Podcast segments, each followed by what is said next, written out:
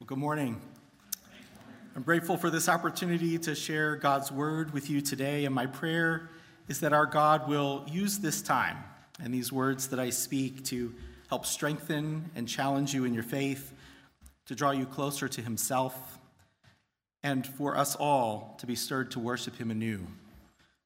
And I know that He can and will accomplish His goodwill and purpose for this time in each of our lives. If you find any measure of encouragement today, please thank Him and not me. Any mistakes or omissions are all my own. Where were you? We sometimes ask that question of one another. Where were you on December 7th, 1941? Where were you on November 22nd, 1963?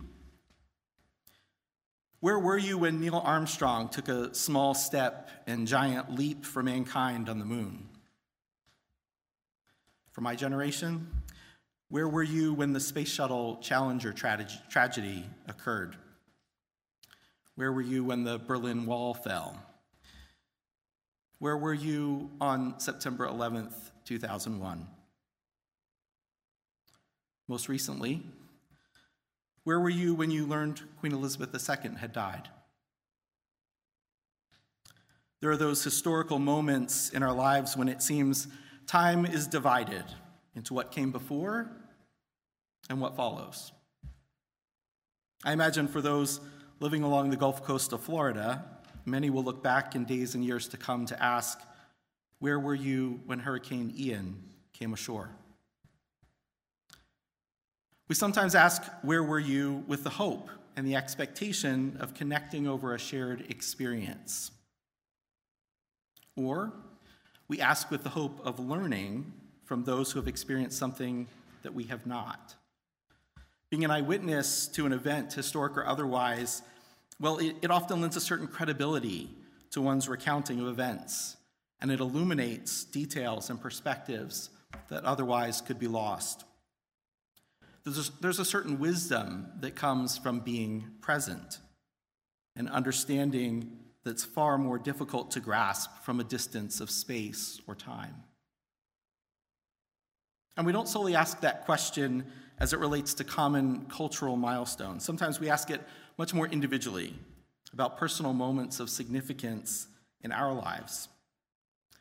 Where were you when you first walked through the door of a home you called your own? Where were you when your spouse proposed marriage? Where were you when your child took those first wobbly steps? I could go on and on. Sometimes the where is about a physical location, it's about a place. But other times we really mean to ask about one's situational context. Where were you in your life at that time? Where were your circumstances? What were they? Christian, where were you when you first felt your need for Jesus? When you turned from your sins and placed your faith in Him alone as your Savior? Do you remember? Sometimes the question, Where were you? comes with an implied accusation of absence. Where were you? It's a sharp rebuke. You were supposed to be there. Someone was counting on you and you missed the moment. Where were you when you were expected home from work in time for dinner, perhaps caught in DC traffic? And sometimes it comes with a touch of exasperation or disappointment. Where were you when I needed you? Where were you when I was at rock bottom and I desperately needed and sought a friend? It's a cry of exhaustion and pain amidst suffering. It can come from a dark place of devastation and desolation. And some of us may have directed that anguished question toward God at one time or another. Where were you, God? In our scripture passage today, we encounter an instance in which God asked a man, Where were you? And he speaks through his word today to each of us to ask us and inquire, Where were you? Well, before we read from the book of Job, let's consider briefly the context in which God asks this question. Many of you will be familiar with the story of Job. In the opening verses of the book in chapter 1, we learn that Job is a man who lived in Uz, a land outside of the borders of Israel itself and commonly associated with Edom. He was a wealthy, prosperous man with many livestock, many servants, and he'd been blessed with seven sons and three daughters. And he'd been blessed and was redeemed, and he, he was deemed the greatest of all the people of the East. Job is described as a man who was blameless and upright, one who feared God and turned away from evil. Job becomes the subject of a challenge that Satan issues to God to test Job's allegiance. And God permits Satan to torment Job. He torments him through an excruciating series of events. Job loses his livestock and his servants to invading armies and fire. All 10 of his children die in a building collapse caused by a great wind. And he lost all of this in the span of a single day.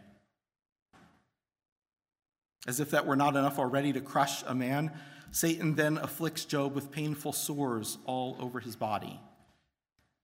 Job's wife invites Job to, quote, curse God and die. Chapter 2, verse 9.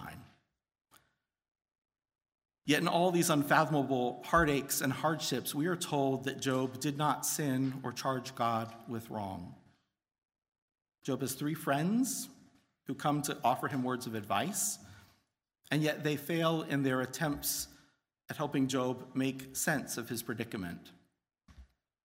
They mistakenly assume that Job's sufferings must be the resulting judgment of some personal sin that Job has committed against God that he must identify and repent of.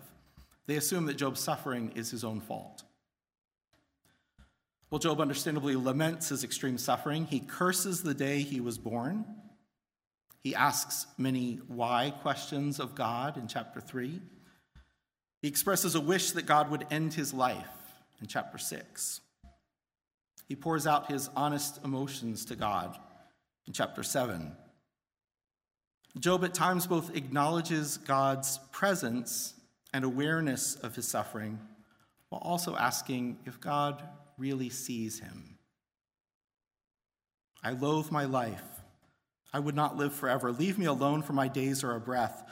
What is man that you make so much of him, and that you set your heart on him? Visit him every morning and test him every moment. How long will you not look away from me, nor leave me alone till I swallow my spit? Chapter 7. Behold, he, God, passes by me, and I see him not. He moves on, but I do not perceive him. That's chapter 9, verse 11. Have you, God, eyes of flesh? Do you see as man sees?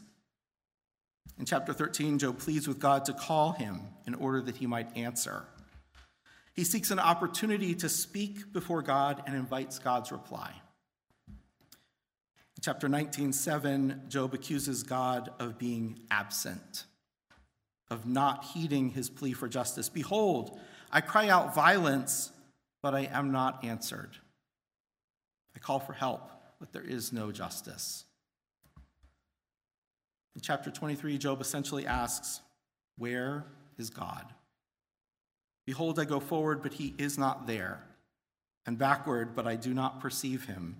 On the left hand, when he is working, I do not behold him.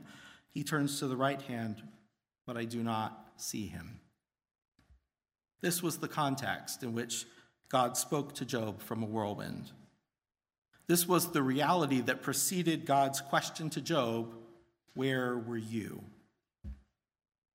Friends, what's your own personal context today? What suffering are you experiencing in your own life? What hardship and heartache and anguish did you bring with you when you walked through that door this morning? Perhaps you've been asking some of the same questions that Job did. I certainly don't know all the details, but God does. And God's ancient words to Job that we're about to read are his words to you too today. They're beautiful breathtaking words. They're words that humble us and challenge us and should even encourage us. And yes, it's a bit of a long passage, but I think it's important to hear all of God's words, and so I'll take a few minutes now to read them to you. Starting at chapter 38, verse 1, that can be found on page 443 of the Pew Bible, and we'll read through chapter 42, verse 6. It may help you to turn there and follow along. As you're turning there, kids, I want to speak especially to you for a minute. I know it can be hard to sit and listen to a sermon and to stay focused through reading a really long set of Bible verses. It's hard for us adults too sometimes. This part of the Bible we're about to read is full of words that show us how great and awesome God is. He is so powerful, and He made everything and everyone.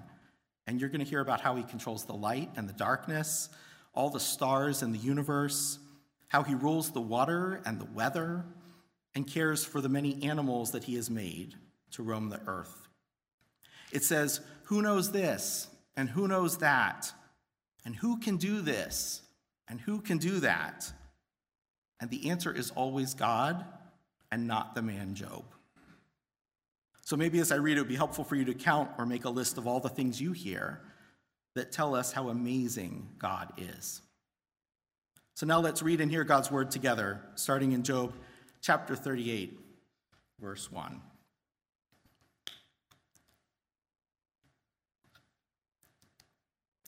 Then the Lord answered Job out of the whirlwind and said, Who is this that darkens counsel by words without knowledge?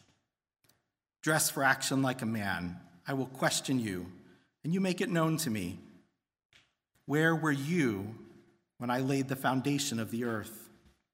Tell me if you have understanding. Who determined its measurements? Surely you know. Or who stretched the line upon it? On what were its bases sunk? Or who laid its cornerstone?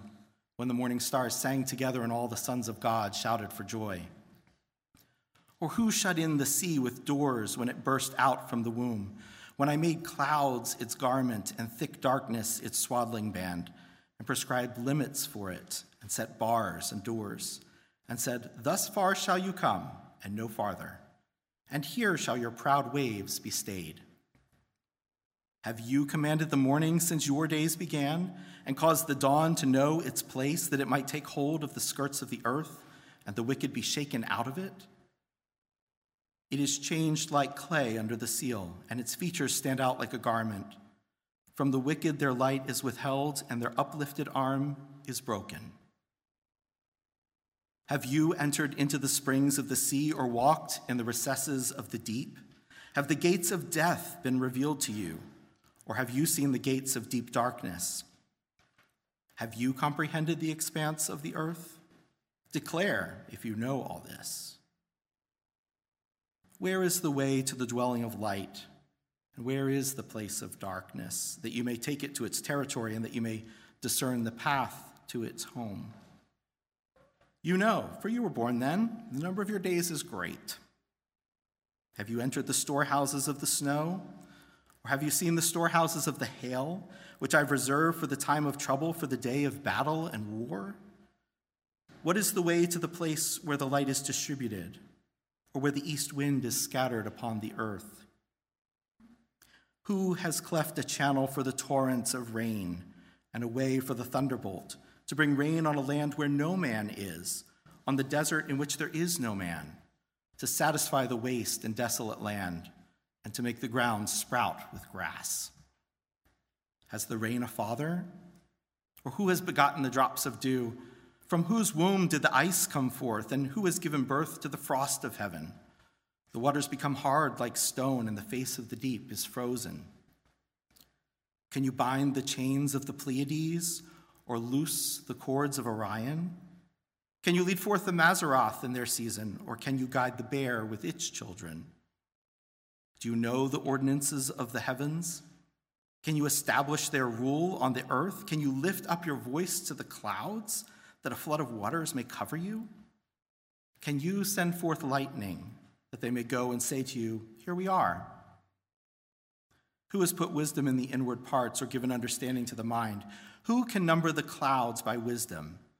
or who can tilt the waterskins of the heavens when the dust runs into a mass and the clods stick fast together?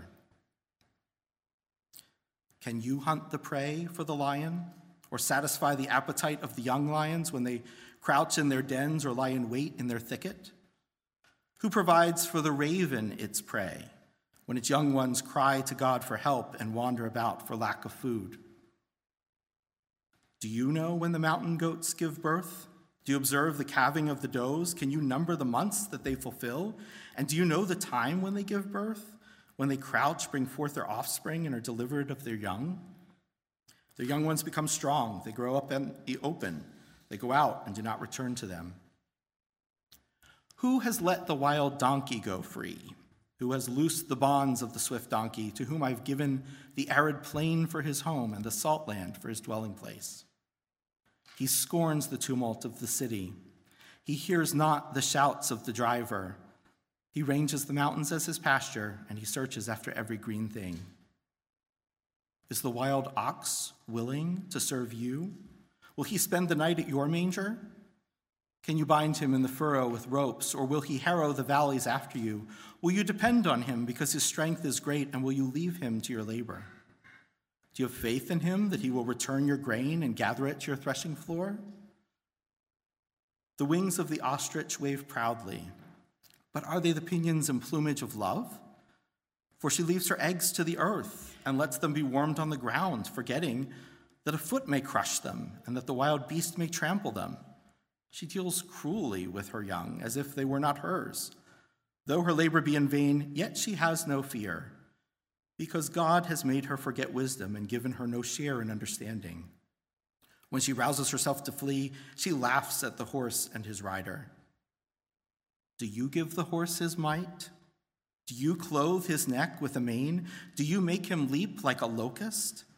His majestic snorting is terrifying. He paws in the valley and exults in his strength. He goes out to meet the weapons. He laughs at fear and is not dismayed. He does not turn back from the sword. Upon him rattle the quiver, the flashing spear, and the javelin. With fierceness and rage, he swallows the ground. He cannot stand still at the sound of the trumpet. When the trumpet sounds, he says, Aha! He smells the battle from afar, the thunder of the captains and the shouting. Is it by your understanding that the hawk soars and spreads his wings towards the, the south? Is it at your command that the eagle mounts up and makes his nest on high? On the rock he dwells and makes his home, on the rocky crag and stronghold. From there he spies out the prey. His eyes behold it from far away. His young ones suck up blood, and where the slain are, there is he. And the Lord said to Job, Shall a fault finder contend with the Almighty? He who argues with God, let him answer it. Then Job answered the Lord and said, Behold, I am of small account. What shall I answer you? I lay my hand on my mouth. I've spoken once, and I will not answer. Twice, but I will proceed no further. Then the Lord answered Job out of the whirlwind and said, Dress for action like a man. I will question you, and you make it known to me. Will you even put me in the wrong? Will you condemn me that you may be in the right? Have you an arm like God? And can you thunder with a voice like his? Adorn yourself with majesty and dignity. Clothe yourself with glory and splendor. Pour out the overflowings of your anger and look on everyone who is proud and abase him. Look on everyone who is proud and bring him low and tread down the wicked where they stand. Hide them all in the dust together. Bind their faces in the world below. Then will I also acknowledge to you that your own right hand can save you. Behold, Behemoth, which I made as I made you. He eats grass like an ox. Behold his strength in his loins and his power in the muscles of his belly. He makes his tail stiff like a cedar. The sinews of his thighs are knit together. His bones are tubes of bronze, his limbs like bars of iron. He is the first of the works of God. Let him who made him bring near his sword, for the mountains yield food for him, where all the wild beasts play.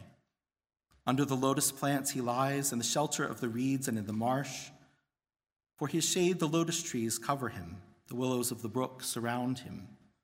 Behold, if the river is turbulent, he is not frightened. He is confident, though Jordan rushes against his mouth. Can one take him by his eyes or pierce his nose with a snare? Can you draw out Leviathan with a fishhook or press down his tongue with a cord? Can you put a rope in his nose or pierce his jaw with a hook? Will he make many pleas to you? Will he speak to you soft words? Will he make a covenant with you to take him for your servant forever? Will you play with him as with a bird, or will you put him on a leash for your girls? Will traders bargain over him? Will they divide him up among the merchants? Can you fill his skin with harpoons or his head with fishing spears? Lay your hands on him, remember the battle. You will not do it again. Behold, the hope of a man is false. He is laid low even at the sight of him. No one is so fierce that he dares to stir him up. Who then is he who can stand before me? Who has first given to me that I should repay him? Whatever is under the whole heaven is mine. I will not keep silence concerning his limbs or his mighty strength or his goodly frame. Who can strip off his outer garment? Who would come near him with a bridle? Who can open the doors of his face? Around his teeth is terror. His back is made of rows of shields, shut up closely as with a seal. One is so near to another that no air can come between them. They are joined one to another. They clasp each other and cannot be separated. His sneezings flash forth light, and his eyes are like the eyelids of the dawn. Out of his mouth go flaming torches. Sparks of fire leap forth. Out of his nostrils comes forth smoke, as from a boiling pot and burning rushes. His breath kindles coals and a flame comes forth from his mouth. In his neck abides strength, and terror dances before him. The folds of his flesh stick together, firmly cast on him and immovable. His heart is hard as a stone, hard as the lower millstone. When he raises himself up, the mighty are afraid. At the crashing, they're beside themselves. Though the sword reaches him, it does not avail nor the spear, the dart, or the javelin. He counts iron as straw and bronze as rotten wood. The arrow cannot make him flee. For him, sling stones are turned to stubble. Clubs are counted as stubble. He laughs at the rattle of javelins. His underparts are like sharp potsherds. He spreads himself like a threshing sledge on the mire. He makes the deep boil like a pot. He makes the sea like a pot of ointment. Behind him, he leaves a shining wake one would think the deep to be white haired. On earth there is not his like, a creature without fear. He sees everything that is high. He is king over all the sons of pride. And then Job answered the Lord and said, I know that you can do all things, and that no purpose of yours can be thwarted. Who is this that hides counsel without knowledge? Therefore, I have uttered what I did not understand, things too wonderful for me, which I did not know. Hear, and I will speak. I will question you, and you make it known to me. I had heard of you by the hearing of the ear, but now my eye sees you. Therefore, I despise myself and repent in dust and ashes.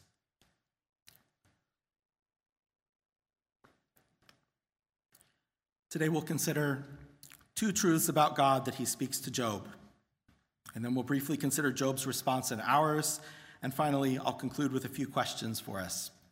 The first truth is this God is the all wise creator who knows far more than Job could ever fully understand. God is the all wise creator who knows far more than Job could ever fully understand.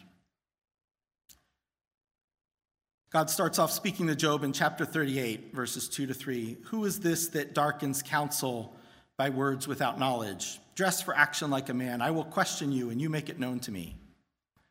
God is essentially saying, So, you think you're smart? You think you know everything? You think you can figure it all out on your own? Well, get ready and brace yourself. Let me ask you some questions, and let's see if you know the answers. You see, Job had been trying to make sense of his suffering. And he'd drawn some conclusions or assumptions about who God is and where he was without really having the full picture. There were things about Job's life and circumstances and about God that simply were hidden from Job's view and understanding. Things that were and are fully known to God. And so God asked Job in chapter 38, in verse 4, Where were you? Where were you when I, the Lord Almighty, laid the foundations of the earth? Tell me if you have understanding. Who determined its measurements? Surely you know. You sense a, a touch of rebuke, perhaps, sarcasm from God. Or perhaps these words were also mixed with a touch of bittersweet compassion from God. You see, God knew of Job's faith. In chapter 1, verse 8, God had called Job his servant, one who was unmatched among his people at the time, who walked uprightly, who turned from evil and feared God. God knew that these words would be stinging reminders to Job, that they would demolish any shred of arrogance and I know better that Job brought with him that day. It's both a who do you think you are and a who do you know I am moment. Where was Job at the time of the earth's creation? Where was God? We continue reading in verse 5 Who stretched the line upon it? On what were its bases sunk? On, or who laid its cornerstone when the morning stars sang together and all the sons of God shouted for joy? Or who shut in the sea with doors when it burst out from the womb, when I made clouds its garment and thick darkness its swaddling band, and prescribed limits for it, and set bars and doors, and said, Thus far shall you come, and no farther, and here shall your proud waves be stayed. We read in Genesis 1 In the beginning, God created the heavens and the earth. The earth was without form and void, and darkness was over the face of the deep. And the Spirit of God was hovering over the face of the waters. And God said, Let there be an expanse in the midst of the waters, and let it separate the waters from the waters. And God made the expanse and separated the waters that were under the expanse from the waters that were above the expanse. And it was so. And God called the expanse heaven. And God said, Let the waters under the heavens be gathered together into one place, and let the dry land appear. And it was so. God called the dry land earth, and the waters that were gathered together he called seas. And God saw that it was good. Let's jump down to chapter 38, verse 19. Where is the way to the dwelling of light?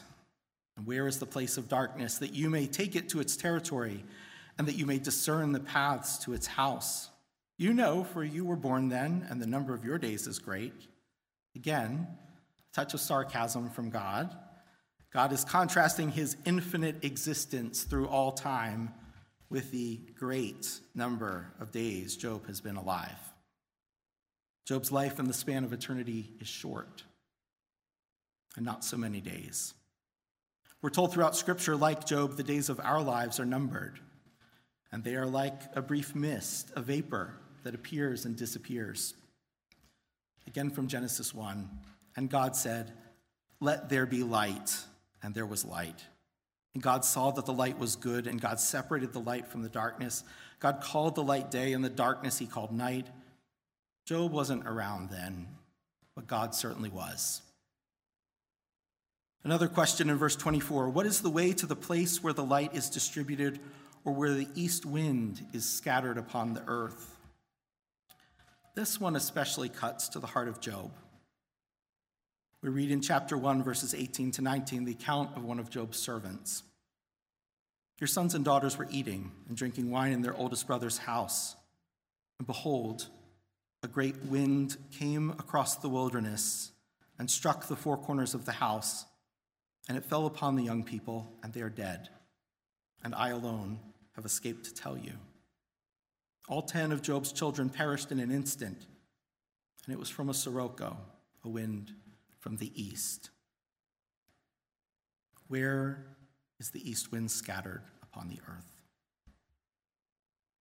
Another question, beginning in chapter 38, 25. Who has cleft a channel for the torrents of rain and a way for the thunderbolt to bring rain on a land where no man is, on the desert in which there is no man, to satisfy the waste and desolate land and to make the ground sprout with grass?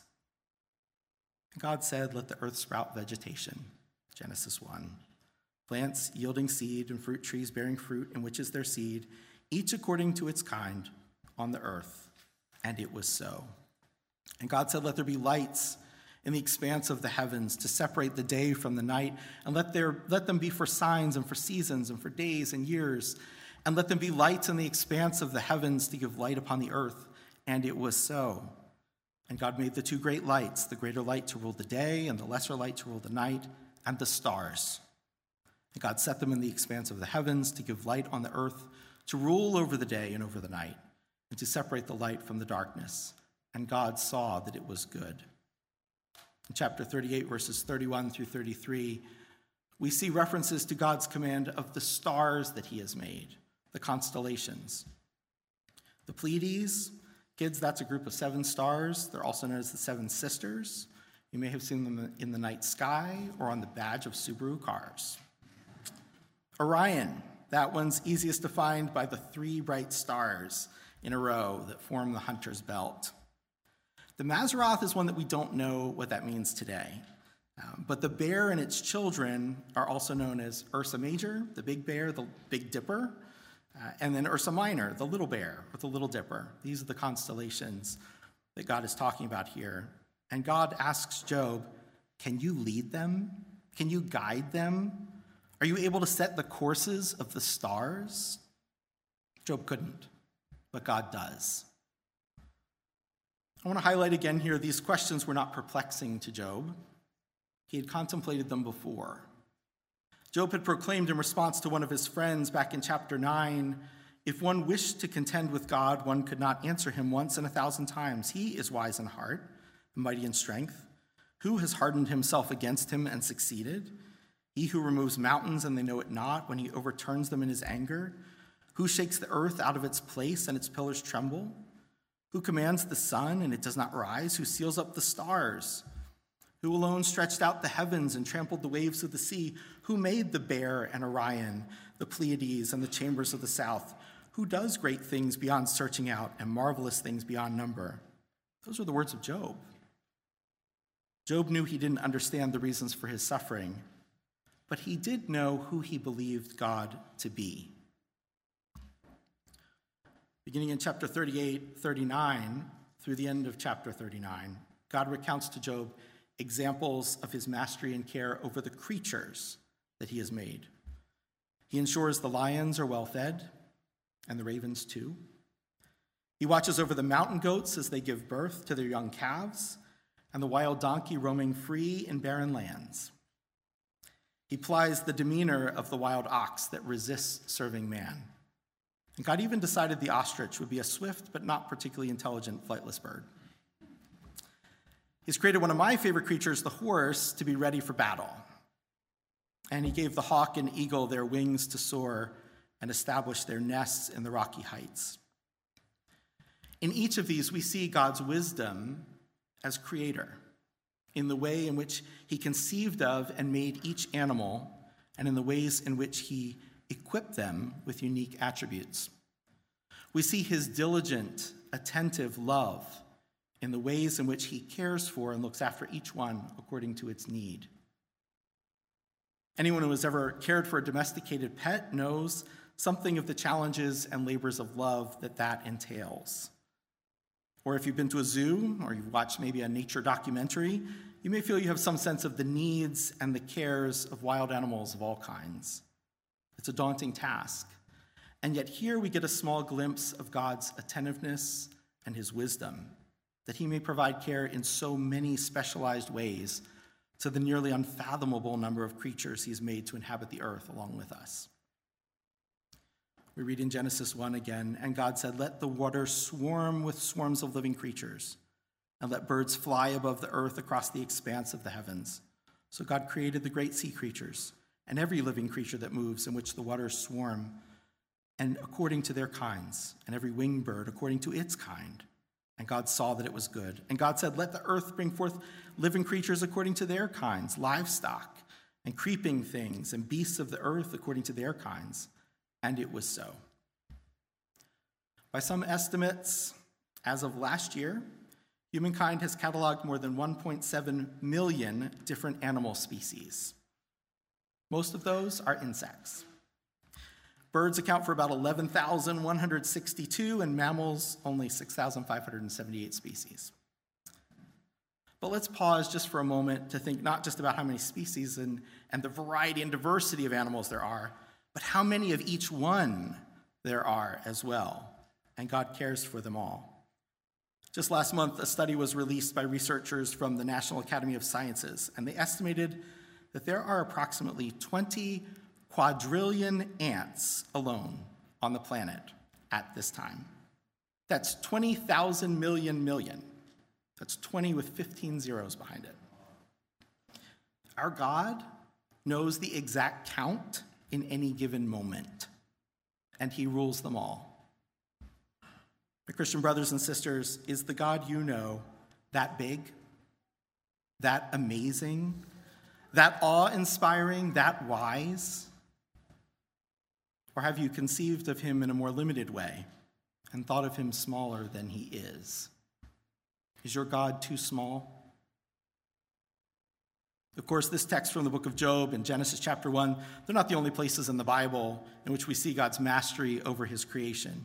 From the great flood of Noah's day to the, the plagues in Egypt and the parting of the waters of the Red Sea during the time of the Exodus, from sending fire from heaven to consume the sacrifice altar and stones on Mount Carmel with Elijah, to protecting Shadrach and Meshach and Abednego from perishing within the fiery furnace and shutting the mouths of hungry lions, we read about in Daniel, from appointing a whale to swallow Jonah, to the shady vine that grew and then withered on a hot, sunny day.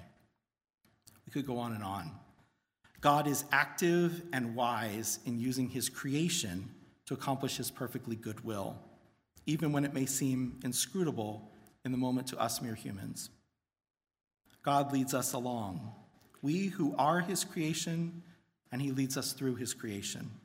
Some through the waters, some through the flood, some through the fire, some through great sorrow. Where was God? He was there. God was and is the eyewitness to his acts of creation from the beginning of time. He not only was there at the foundation of the earth, but he knows all the layers. He knows the incredible complexity and myriad detail and how to that we humans can only begin to partially comprehend. He has wisdom beyond measure. And he was with Job every day of Job's life, every new dawn. We read in chapter 38, starting in verse 12 have you commanded the morning since your days began? Have you caused the dawn to know its place, that it might take hold of the skirts of the earth and the wicked be shaken out of it? God remained present in that time of extreme suffering in Job's life. He knew all that was going on, both that which Job knew and that which Job did not. He made us, and He knows our deepest thoughts and our doubts and our questions. He knows the searing cries of our souls, and He knows the moans and groans of our spirits that we can scarcely pull together to articulate in words. Did you notice that God spoke to Job out of the whirlwind in chapter 38, verse 1, and chapter 40, verse 6? God was not absent, He was not ambivalent, He was not apathetic or complacent. Job might have anticipated God would not answer his pleas. His friends certainly didn't expect God to speak to Job. Chapter 35, one of his friends had some thoughts about the likelihood of Job hearing from God. This is what he said Because of the multitude of oppressions, people cry out. They call for help because of the arm of the mighty. But none says, Where is God my Maker, who gives songs in the night, who teaches us more than the beasts of the earth and makes us wiser than the birds of the heavens? There they cry out. But he does not answer because of the pride of evil men. Surely God does not hear an empty cry, nor does the Almighty regard it. How much less when you, Job, say that you do not see him, that the case is before him, and you are waiting for him. In Psalm 8, the psalmist muses, When I look at your heavens, the work of your fingers, the moon and the stars which you have set in place, what is man that you are mindful of him, and the Son of Man that you care for him? Yet God answered Job. In this instance, through the physical presence of a whirlwind. Do you see glimpses of God's compassionate love and care for Job in his presence? In the fact that he answered Job at all in the midst of Job's suffering and questioning and heartache? Friend, in God answering Job, do you see something of his love and compassion for you here today? That he spoke these words for us, that he preserved them for us and gave them to us in a language that we can understand, and that he gave us ears to hear and eyes that we might read and minds that we might comprehend and hearts that we might believe. In whatever trial or suffering you may be experiencing, in whatever life context you brought with you to church today. In whatever ways you've come to the limits of your own understanding, in all the unanswered questions, and in all the waiting for things to get better. Hear these words of God in his love and compassion toward you. And so now we, like Job, have been reminded anew God is the all wise creator who knows far more than Job and we could ever fully understand. The second truth, more briefly, God speaks to Job in this God is the all powerful ruler who accomplishes his just purposes in ways that Job cannot match. God is the all powerful ruler who accomplishes his just purposes in ways that Job cannot match. If we might summarize chapters 38 and 39 as revealing what Job cannot know and what God does know, then these next chapters, chapters 40 and 41, address the questions about what Job cannot do and what God can do. So in chapter 40, verses 7 through 9, God again begins speaking to Job from the whirlwind, and he says, Dress for action like a man. I will question you, and you make it known to me. Will you even put me in the wrong? Will you condemn me that you may be in the right? Have you an arm like God, and can you thunder with a voice like his? In other words, Get ready, brace yourself. I have some more questions for you.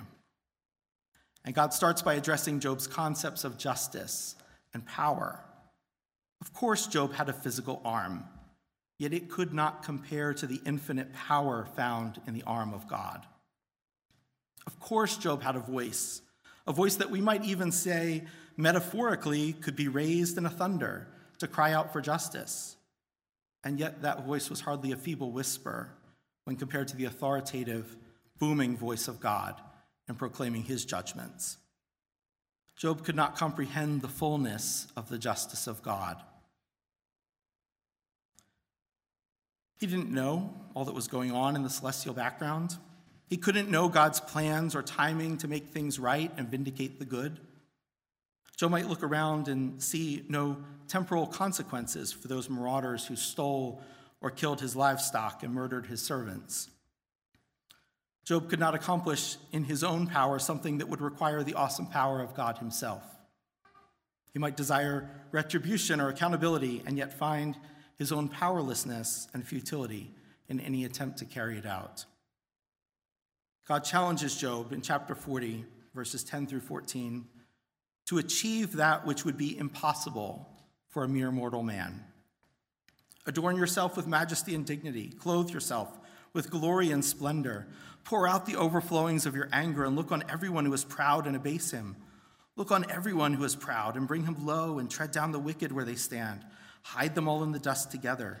Bind their faces in the world below. That is to say, essentially, bury their faces in the ground in death. Then will I also acknowledge to you that your own right hand can save you. Job could not do this. He had inadequate power to mete out justice and overcome those who had wronged him.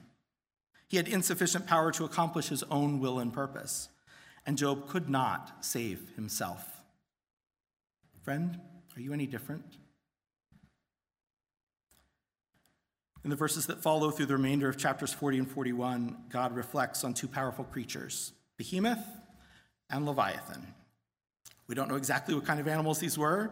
Behemoth is a large creature of the land. It's most commonly believed to be the huge hippopotamus. This makes sense given the description of the habitat under the lotus plants and the shelter of the reeds and in the marsh. The willows of the brook surround him. Behold, if the river is turbulent, he is not frightened. He is confident through Jordan, though Jordan rushes against his mouth. Leviathan is a fierce creature of the water, and that's most commonly believed to be the crocodile. The description of Leviathan uses the weapons of fishery a fishhook, a hook, a harpoon, fishing spears in futile attempts to subdue him. And the description of his scaly back, made of rows of shields shut up closely as with a seal, seem to align with the large amphibious reptile. When Leviathan lays in the mud like a threshing sledge on the mire, nothing penetrates his underbelly. When he thrashes in the water, it foams with violent turbulence and he leaves a shining wake. Whether a hippo and crocodile or some other creatures that are unknown to us today, God's emphasis in describing Behemoth and Leviathan is to demonstrate their strength, to demonstrate the limits of Job's capability to overpower them, and, of course, God's certain ability to do just that. God declares in chapter 40, verse 15 Behold, Behemoth, which I made as I made you. Who can tame this formidable beast with powerful muscles, strong bones, legs like bars of iron? In verse 24, God asks, Can one take him by his eyes or pierce his nose with a snare? The clear implication of these verses is that only the creator of Behemoth is powerful enough to tame him. Of Leviathan, God asked Job, Can you draw out Leviathan with a fishhook or press down his tongue with a cord? Can you put a rope in his nose or pierce his jaw with a hook? Can you fill his skin with harpoons or his head with fishing spears? Lay your hands on him. Remember the battle. You will not do it again. Beware. I will not keep silence concerning his limbs or his mighty strength or his goodly frame. Who can strip off his outer garment? Who would come near him with a bridle? Who can open the doors of his face? Around his teeth is terror.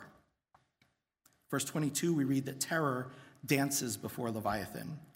And in verse 25, when he raises himself up, the mighty are afraid. At the crashing, they're beside themselves.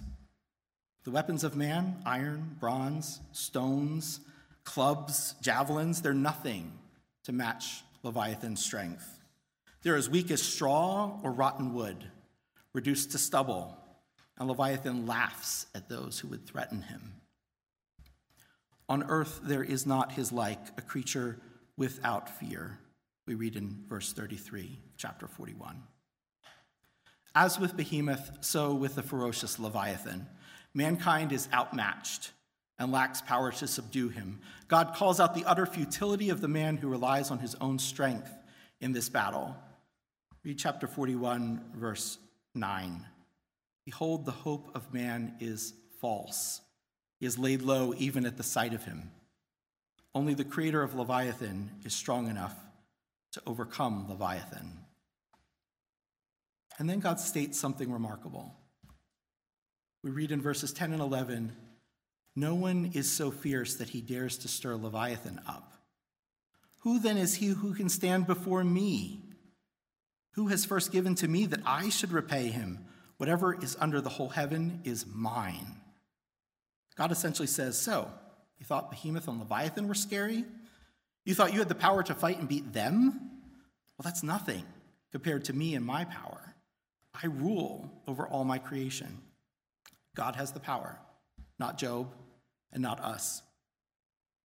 We heard earlier in Pastor David's prayer of praise some words from the book of Isaiah, chapter 40. I want to read some of them to you again because I think they're encouraging for us to hear.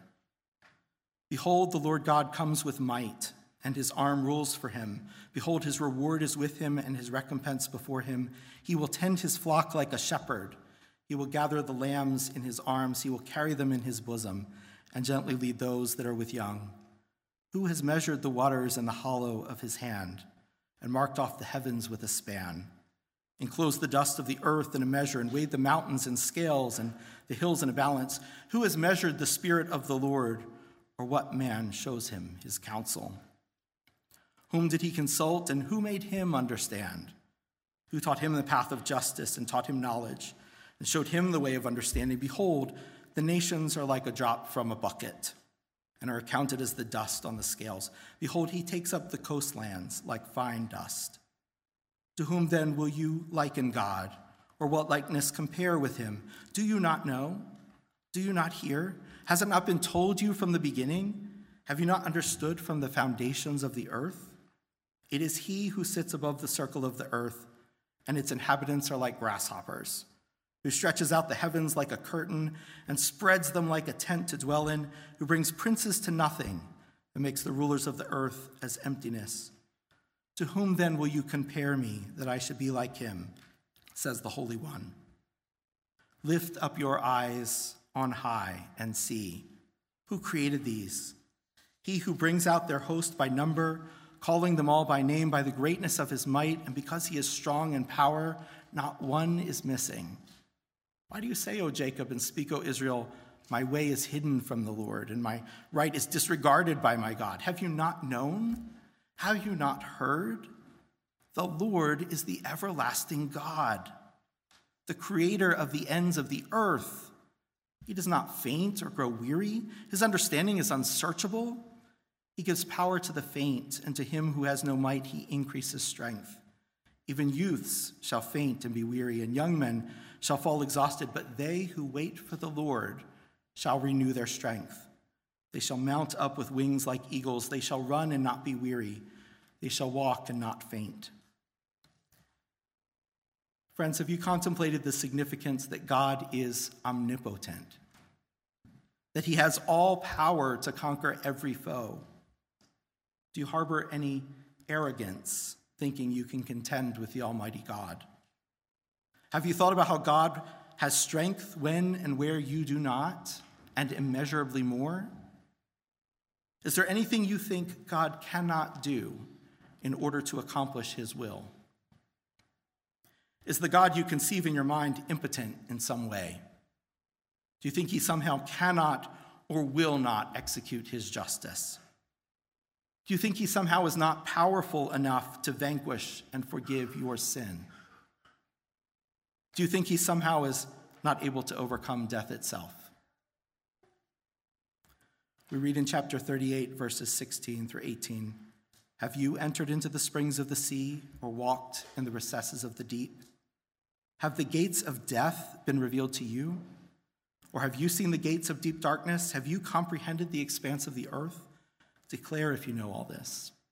Friends, you and I, along with Job, have not done these things but our God has. So we, like Job, have now been reminded God is the all powerful ruler who accomplishes his just purposes in ways that Job and we cannot match.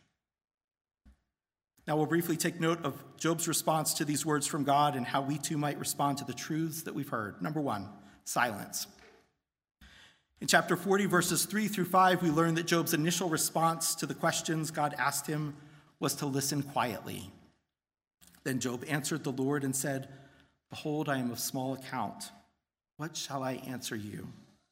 I lay my hand on my mouth. I have spoken once, and I will not answer twice, but I will proceed no further. In our hurried age, full of distractions and ever shortening attention spans, surrounded by a cacophony of sound and messages from all kinds of sources, it can be challenging to find a quiet space to listen to God speak to us. But even more than our physical surroundings, in the fallen state of our minds and hearts, we're all too often quick to speak. We get defensive when we're confronted by God's piercing words. I get it, but, but God, what about? We can fill in those blanks all too easily we would do well many times to silence ourselves and just listen to the word of the Lord. Number two, confident trust and hope. In chapter 42, 2, Job answers God again and confesses, I know that you can do all things and that no purpose of yours can be thwarted. It's a simple statement. It reveals Job's confidence in who God is and in what he can do. What about you? Do you know that God can do all things?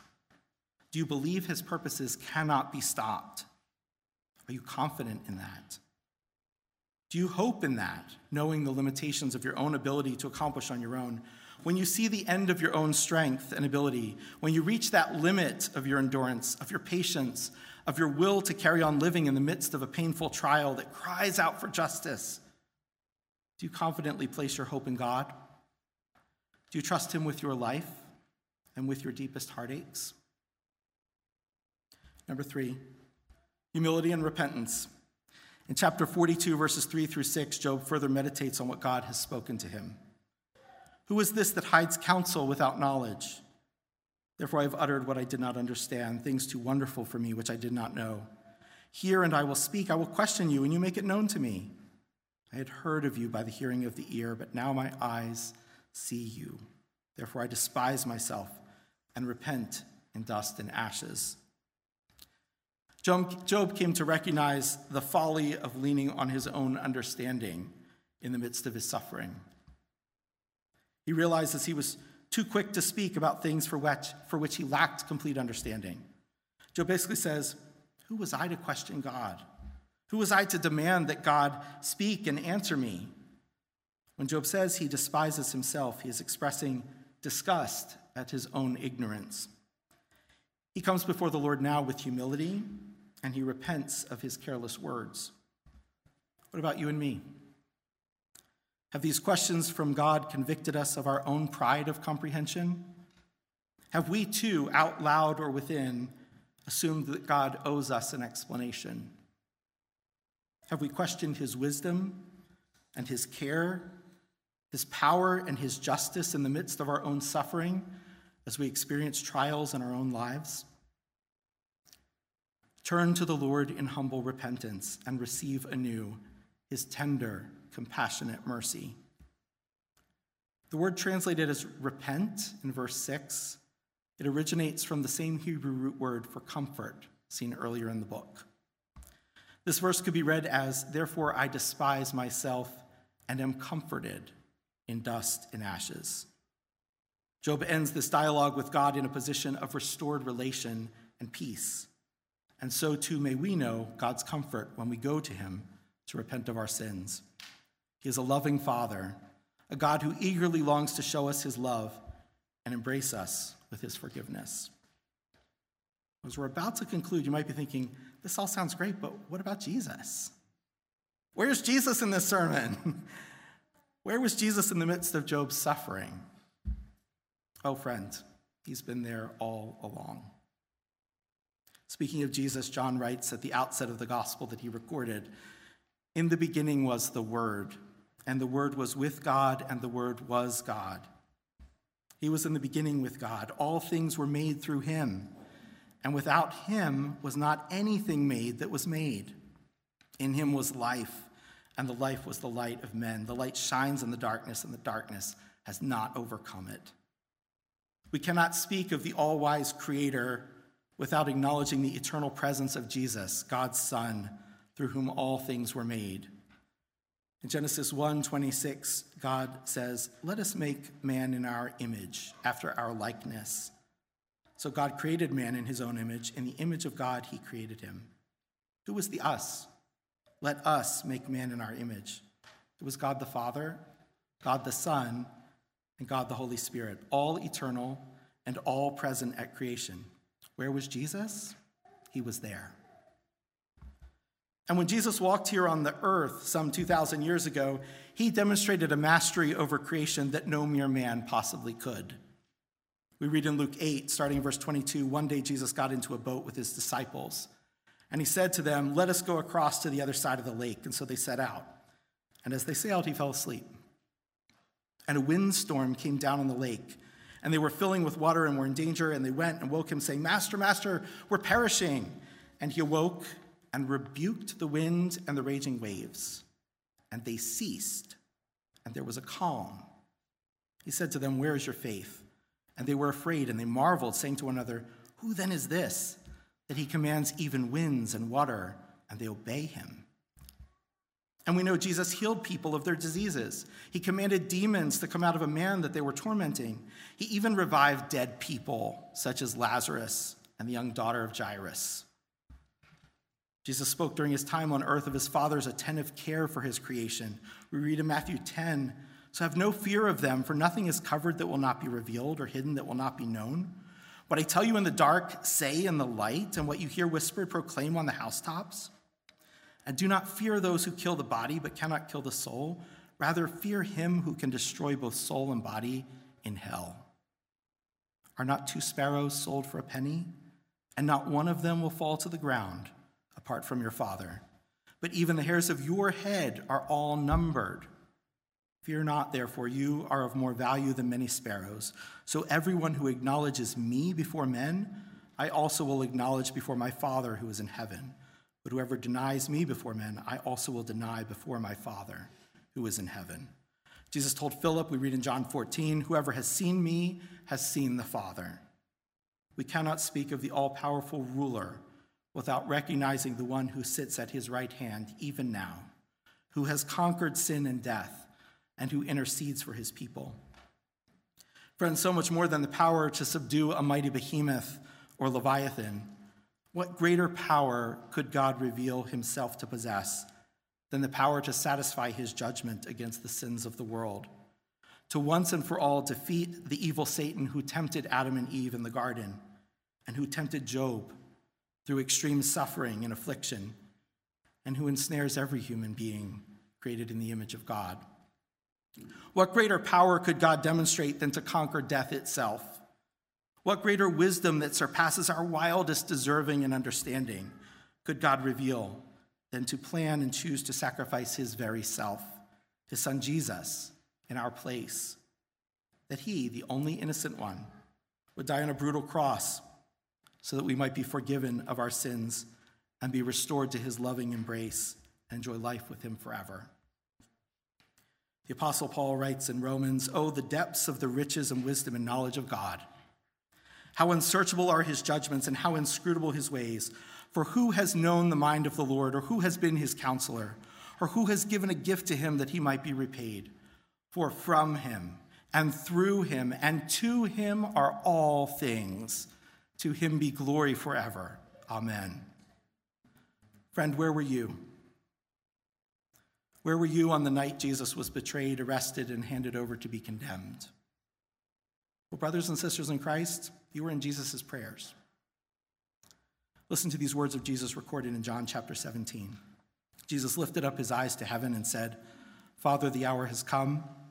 Glorify your Son, that the Son may glorify you, since you have given him authority over all flesh, to give eternal life to all whom you have given him. And this is eternal life, that they know you, the only true God, and Jesus Christ, whom you have sent. I glorified you on earth, having accomplished the work that you gave me to do. And now, Father, glorify me in your own presence with the glory that I had with you before the world existed. Jumping into verse 20, I do not ask for these, the disciples only, but also for those who will believe in me through their word. That's us. Father, I desire that they also, whom you have given me, may be with me where I am, to see my glory that you have given me, because you loved me before the foundation of the world. Where were you when they pierced his hands and feet and nailed him to a cross of wood? Where were you when they cursed and mocked him and placed a crown of sharp thorns upon his head? Where were you when they pierced his side and his blood flowed down? Where were you when he gave a loud cry and breathed his last? Where were you? God leads us along, some through the waters, some through the flood, some through the fire, some through great sorrow, but all through the blood of Jesus, slain for us. Brothers and sisters in Christ, Jesus died, but let us never forget he also rose from the dead. He rose and he rules, and we are to fear no evil and we are to patiently endure as we await his return. We need not have all the answers today, just as Job had to wait for many of his answers from God. We learn at the end of Job chapter 42, verse 10 and following, that God restored Job's fortunes twice as much as he had before.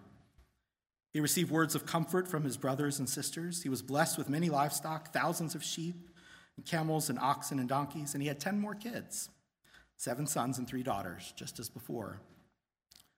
But worldly property and blessing is never guaranteed to us.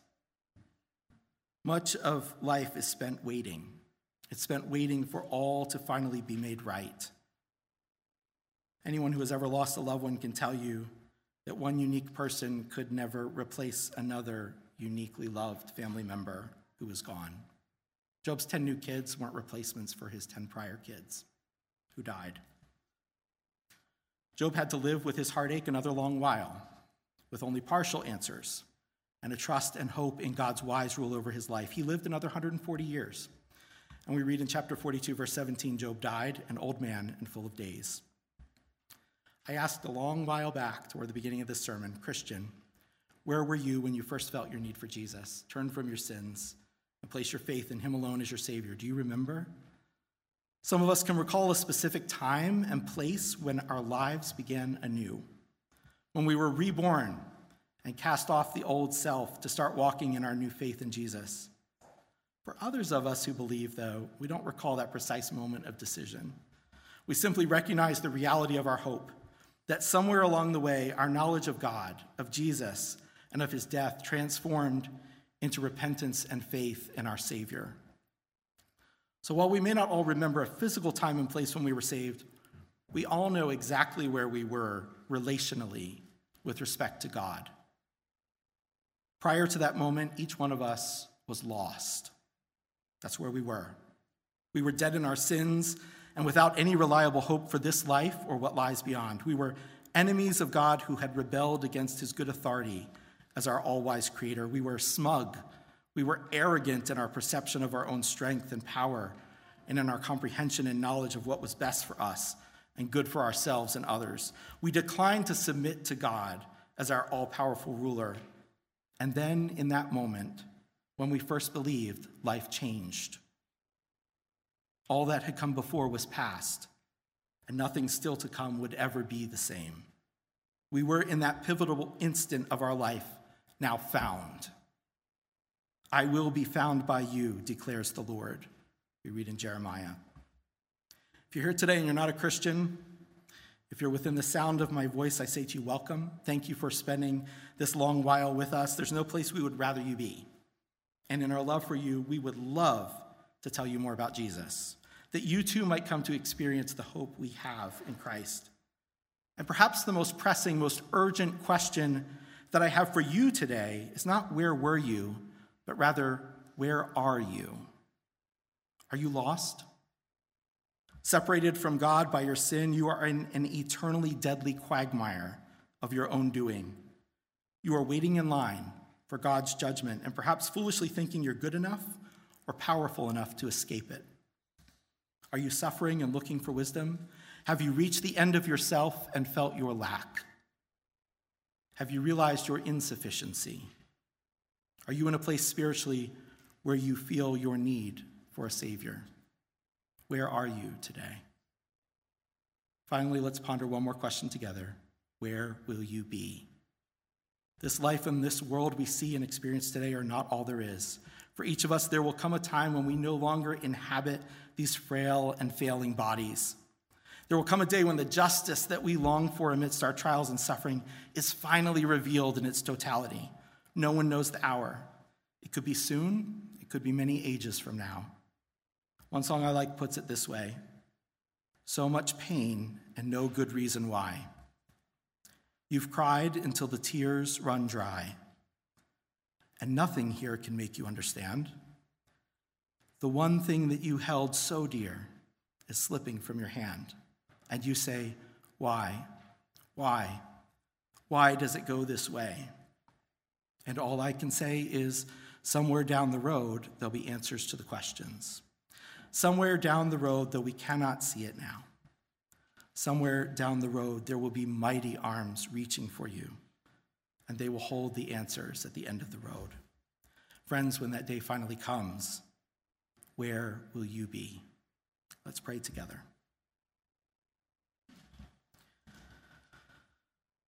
Dear Lord God, our God, your ways are not our ways. Your perfect wisdom exceeds our ability to comprehend it. Your power is mighty, stronger than any adversary. You care for and rule over your creation. Thank you. Thank you for making each of us in your image and for sustaining our lives. We praise you for your merciful kindness in relating to us, in knowing and loving us individually. You sacrificed your very self that we might be reconciled to you and rejoice in your forgiveness. You are present in the midst of our sufferings. And when we lack understanding, we can trust and rely in your resolve and promise to accomplish your good and perfect will, to carry out your purposes, your ability to administer your justice. Protect us from despair and fix our eyes on the one who endured the utmost suffering, that we might live with you for all eternity. Stir us to hope in you alone. Do this for our good and for your glory. We ask in Jesus' name. Amen.